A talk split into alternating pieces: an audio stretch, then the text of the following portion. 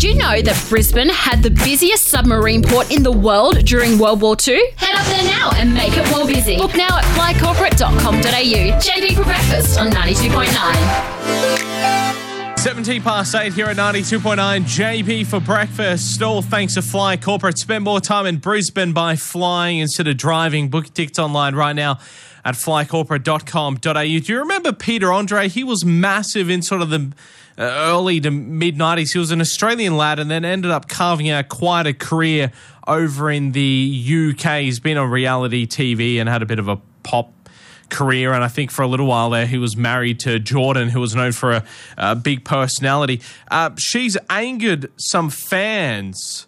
And this is the incredible thing. I'm amazed he still has some fans, but he's apparently uh, was a, a Q&A event in London that he was running over the weekend, and he apparently ordered fans not to touch him over coronavirus fears. There were signs up saying, due to recent cases of coronavirus, please do not have any physical contact with Peter Andre. Please do not take any selfies with Peter Andre. Apologies for any inconvenience. This is Peter Andre's big hit, by the way, just to just to uh, reunite him because you know it's been a while between drinks. This was one of his big hits.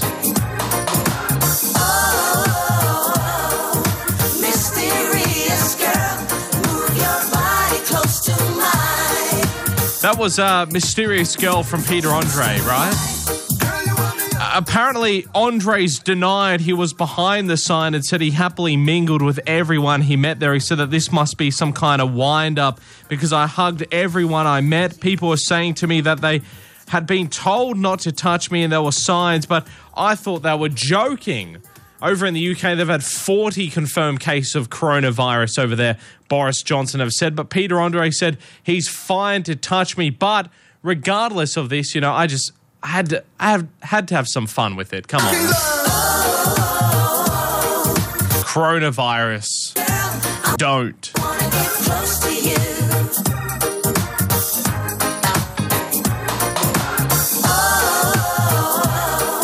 Coronavirus. Don't. Well, I reckon it's got hit written all over it. I think if, you know, this breakfast radio gig doesn't turn out for me, I think music producer would. Did you know that Brisbane had the busiest submarine port in the world during World War II? Head up there now and make it more busy. Book now at flycorporate.com.au. JB for breakfast on 92.9. John Mayer heading back to high school with him. No such thing at 726 here at 92.9. Speaking of high school, do you have to look after one of those, you know, the fake baby dolls that they give out sometimes in those mother craft classes. I never had to look after one, but a lot of people that I went to high school with uh, ended up uh, having to and certainly been exposed to them. I hadn't seen them for years. I didn't even think that a lot of schools did them anymore, but I saw someone out yesterday carrying one of those around.